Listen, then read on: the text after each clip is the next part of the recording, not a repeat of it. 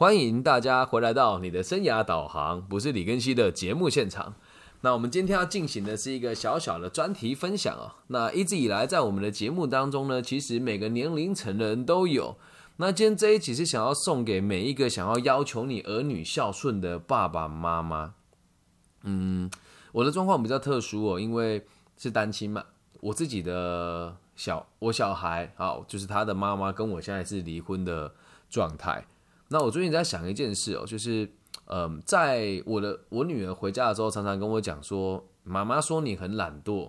或者是妈妈说你怎么样了。那在我的世界里面，我是不在意的，因为我认为他们会有闲聊，这个状况也都很正常嘛。那我就在想一件事是，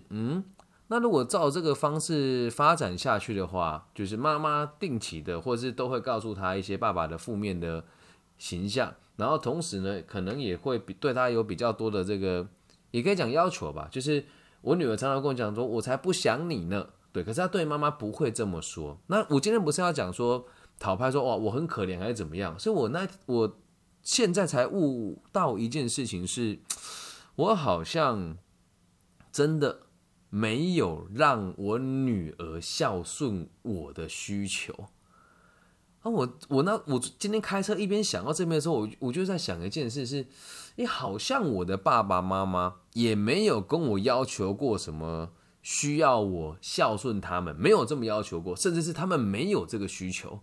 而我自己，我认为我还算蛮孝顺的啊，就是你现在看到这个直播的地方的后面那个窗户，我们家这个房间25年了嘛，那我就他们说想换，我就掏了钱就换了这个房子。那他们也不会特别讲说，哎呀，我儿子很孝顺呢，也不会。那他们也不会特别去跟别人讲说啊，比如说我买了这个，我姐姐没有买，他们就讲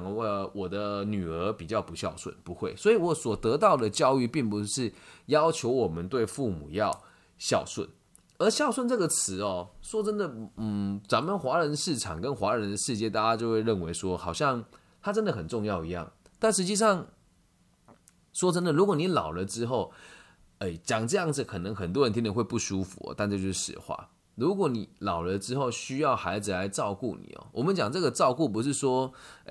请他照顾你还是怎么样，是要他供养你的这个照顾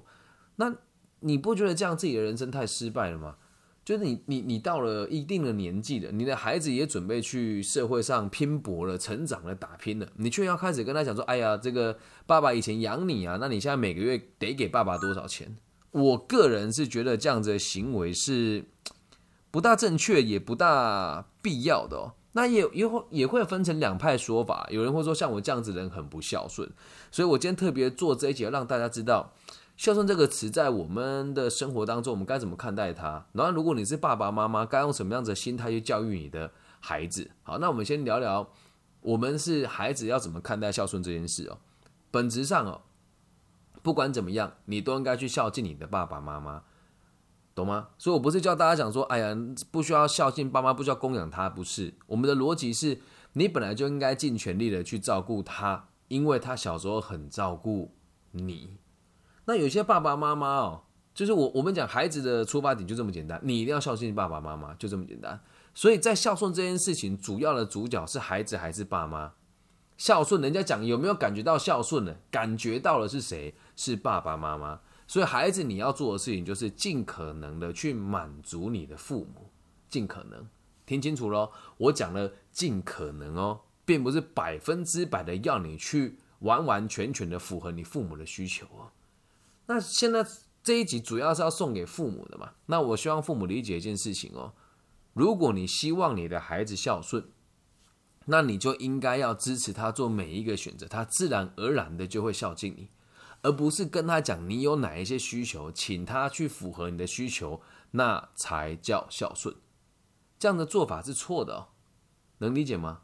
这样子的说法是错的所以很多人会讲说啊，那个谁谁谁不孝那不孝讲这句话有可能是爸爸妈妈对他有需求。那我们到这个年纪其实我们很常看到在我们的生涯辅导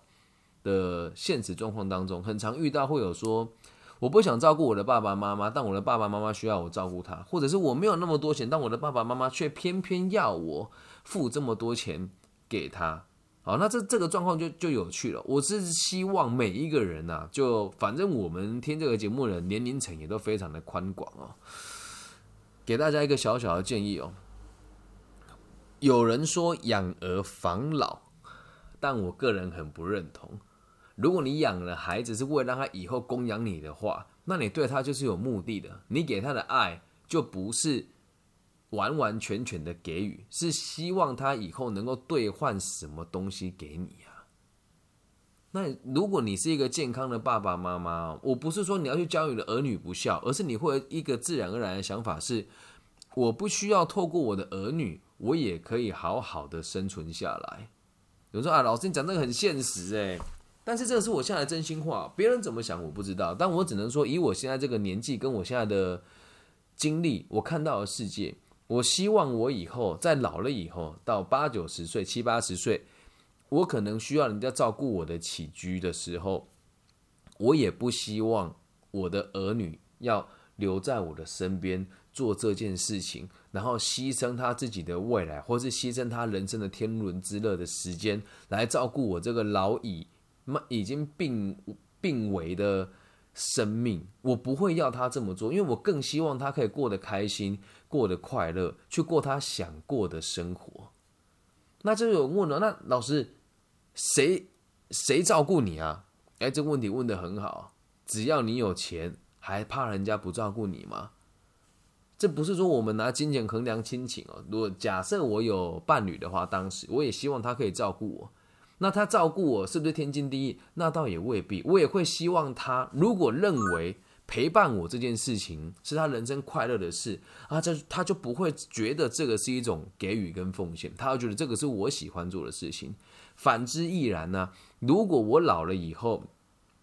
我的伴侣需要照顾了，我也会乐于照顾他的原因是，我觉得自己可以为别人付出，在自己的生活能力范围以内，是一件很值得骄傲的事情。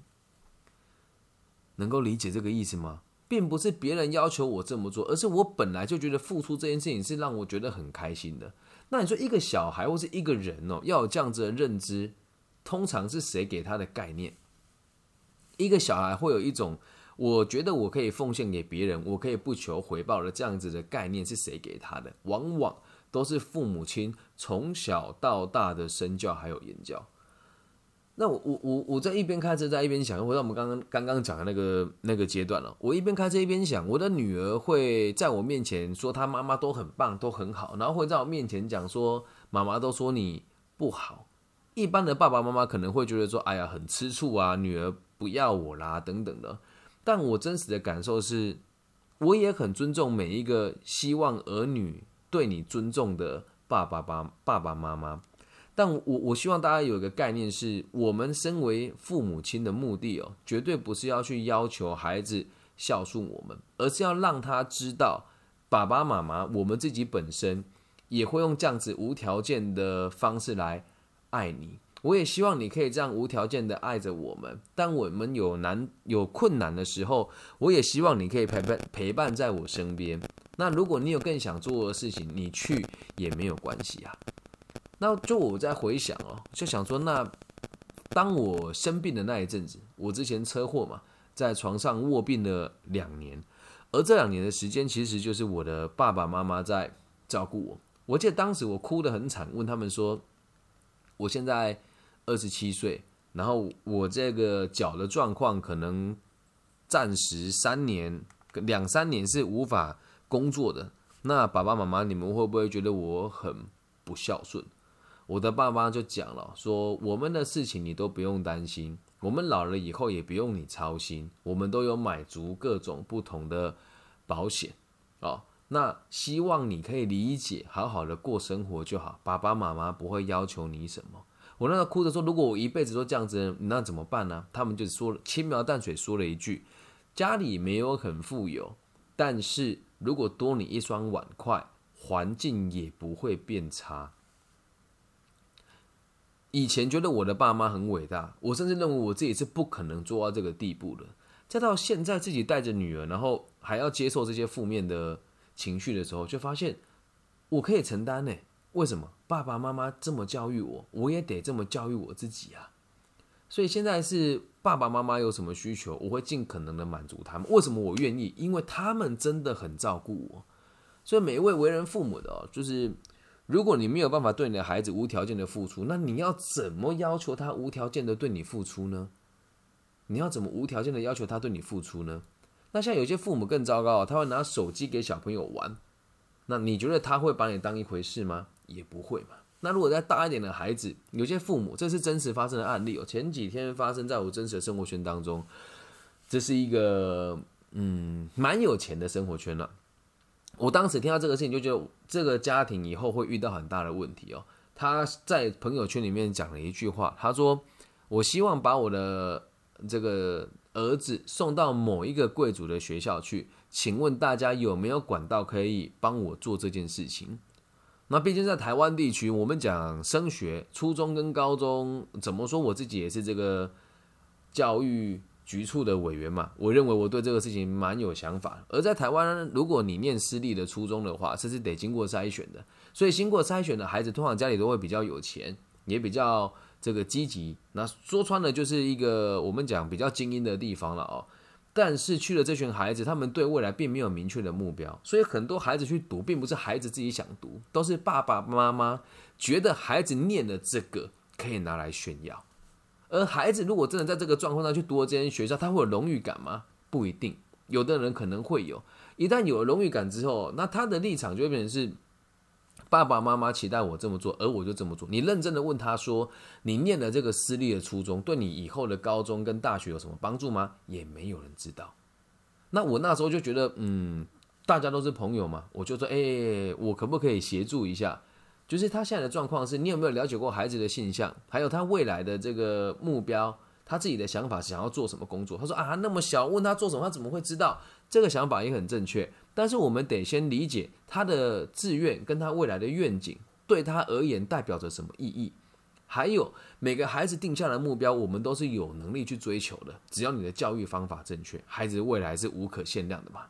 那在这个逻辑下，我就要在补充的时候，他就跟我讲，他就突然这样子很认真，他就手一直这样挥，就这样子挥就像这样子挥，没关系没关系，我们已经找咨询公司谈过了。听到咨询公司四个字，我就觉得更纳闷了。你们去找的咨询公司没有真实的学校的教育经验，他们的目的就是从你身上拿钱，然后把你的孩子送进私中，以后就没有了。他不会跟你讲这个初中毕业之后要怎么办，他不会跟你讲初中毕业之后高中要念什么，更不会跟你讲大学要念什么，更不会告诉你大学毕业之后要做什么工作，不会。而你用你自己的私利去要求你的小孩，把他当做你炫耀的工具，你觉得你孩子以后会孝敬你吗？肯定不会嘛。那当时我很想要再多说两句，但我就打住了的原因是，认识我的人都知道李庚希，我从来不会穿着西装笔挺的去外面拍这种形象照，告诉大家说你的人生要追求什么，不会。我就是一个生活在大家周遭的普通人、平凡人，然后看到了某一些问题，我认为可以让别人过得更好，因此我愿意去介入它，所以我是不收费的。那就有人问了，你不收费你还算这个行业的专家吗？很多人是成功了之后才会汇款给我，好像最近就也有蛮多这个学生最近收入还不错其实我要特别讲一个朋友，就是他自己的工作状况有没有很稳定啦，但他说我终于有2万块的存款了，老师我觉得这2万块的存款是因为你的原因，所以我想要分1万块给你。然后我就说你留着没有关系，那他就已经把他的心意送给我了嘛。那我们用这个角度出发，一般人你是爱慕虚荣的父母，你也当然不会想要找我谈啊，理解吧？所以这一集我希望大家可以去送给这一些比较功利的家长，你这样教育你的孩子，他以后也不会孝顺你，也不会对你有孝敬的这个心你把它当做炫耀的工具，孩子是感觉得到的。那如果孩子感觉不到，用一样的方式来追求自己的生活的话，就会延伸出下一个问题，它会变得非常的功利。接下来发生什么状况呢？这个是我们在现实世界当中很常看到的，就是儿女都在欧美国家，然后爸爸妈妈就留在原本住的地方，就在那边定居了，他就很少回来了。那还谈什么孝顺可言呢？孩子读了越高就越不孝顺。所以我们有一个 很有趣的现象，在我们台湾大部分父母如果卧病在床，第一个后来照顾的通常都是媳妇儿啊，对吧？就是这个儿媳妇儿啊。然后第二个后来照顾的通常都是女儿，而儿子是最后才会来照顾父母的。那如果以这个成就来讲的话，通常最没有出息的那一个就会来照顾父母，有出息的通常就只花钱也不管事，而且还会出很多意见。这就是以前我们这样的教育所教育出来的成功人士为什么多数都不孝顺的原因，这样能够理解吗？所以我们把这个东西聚焦一下，来做一个小小的总结哦。希望每一个爸爸妈妈都不要去要求你的儿女要孝顺、要孝敬你，这是没有必要的。你必须得先对他无条件的付出。那如果你真的对他无条件的付出之后，他又不回馈你，那请问责任是你还是他的？还是你的哦？因为孩子的个性 70% 是来自于家庭的身教。理解吗？所以不要把这个责任推给别人，然后你也不要认为你的孩子不符合你的预期就是不孝顺。你要先发自内心的不求回报的去爱他，他才会发自内心的不求回报的来爱你。这样能够明白这个意思吧？所以也希望大家听完这一集之后可以理解啊，不要拿孝顺来绑架彼此，不要拿孝顺来绑架彼此。然后如果你想要孝顺你的爸爸妈妈，也要在你的能力范围以内，没有把你自己照顾好，你是无法去孝敬爸爸妈妈的。那有的人说，老师，我缩衣节食去供养我的父母，可以。那说我的父母身体状况不好，我想要让他好一点，可以。但是前提是你要心甘情愿。亲情是很神奇的东西啦，所以我们讲说孝顺这件事情哦，并不是说完完全全去符合父母的需求，这个就变成愚孝了。那假设你是爸爸妈妈，就像我一样，也不要有那种希望你的儿女来孝敬你的心情。然后我其实今天心情有点差吧，就早上上课3小时，下午授课3小时，然后开会2小时，然后又现在游泳完之后又开始开直播，我每天工作量都很大。然后在中间的时候，我就跟朋友聊，我说我很怕，我真的知道这样发展下去，以后我的女儿可能会比较孝顺妈妈而不孝顺我。他说你怎么会做这种奇怪的假设？我说不，你要先听我讲完咯。我对他没有任何的需求，所以就算他跟我开玩笑，或者是他跟我讲他想要什么，我都会尽可能的满足他，而且不会去限制他任何点。他知道在爸爸面前可以无限制的做自己，而就从这么小的地方，他在妈妈面前会不敢表述他想爸爸，甚至他跟妈妈讲说他想要打电话给我，妈妈也不一定会愿意打给他，所以他已经在这时候就习惯妈妈的要求是要遵守的，而爸爸可以满足我每一个需求。但你说我会怨他吗？也不会。我也觉得我前期这样做很正常啊，他本来每个人都有自己的立场嘛。但站在我的角度，我就觉得我突然觉得蛮庆幸的，我没有这个需求，而且我也不会因为这个事情不开心，反而还觉得我不需要别人供养我，我觉得我更有能力去爱我的小孩。所以以上就这一集全部的内容，我希望大家不要被孝顺这个词所限制住了，然后也不要觉得好像没有满足父母的需求就是不孝。那如果你是爸爸妈妈，就不要去认为你的儿女一定要符合你的需求，因为你如果对他有需求的话，代表你不是无条件的爱着他。真正最好的亲情是我们无条件的为彼此付出，就算彼此不付出，也能够尊重彼此的选择，更不要把彼此拿来当作炫耀的工具，也不要自以为你的决策一定是对对方最好的。用心倾听，不求回报，才是真正最好的教育跟亲情。那以上就是这一集全部的内容咯，希望大家能够喜欢。那我是一个单亲爸爸，所以我也很能理解很多单亲的孩子的立场跟想法。那我也是很多人这个父权角色的代替品，我也知道，我也很喜欢这个角色。好，那希望大家都可以开开心心，有任何问题都可以在这个频道留言或者跟我联系。大陆区的朋友，你可以在网易云的频道下面留言、分享加按赞。那其他地区的朋友就可以透过各个不同的平台来找我啊。我的名字叫李庚希，木子李，甲乙丙丁戊己庚希的庚，然后王羲之的羲，在什么地方我都用本名授课。那如果你也喜欢我的节目的话，可以透过各种不同的管道赞助我、跟支持我，还有理解我啊。那我的微信号是 B51522001 啊，希望我们的节目都可以为这个社会带来更多安定的因子，也希望我们都可以给这个大家更多元、更多爱、更平衡的身心灵的状况。以上就是这一集全部的内容，我爱你们，拜拜。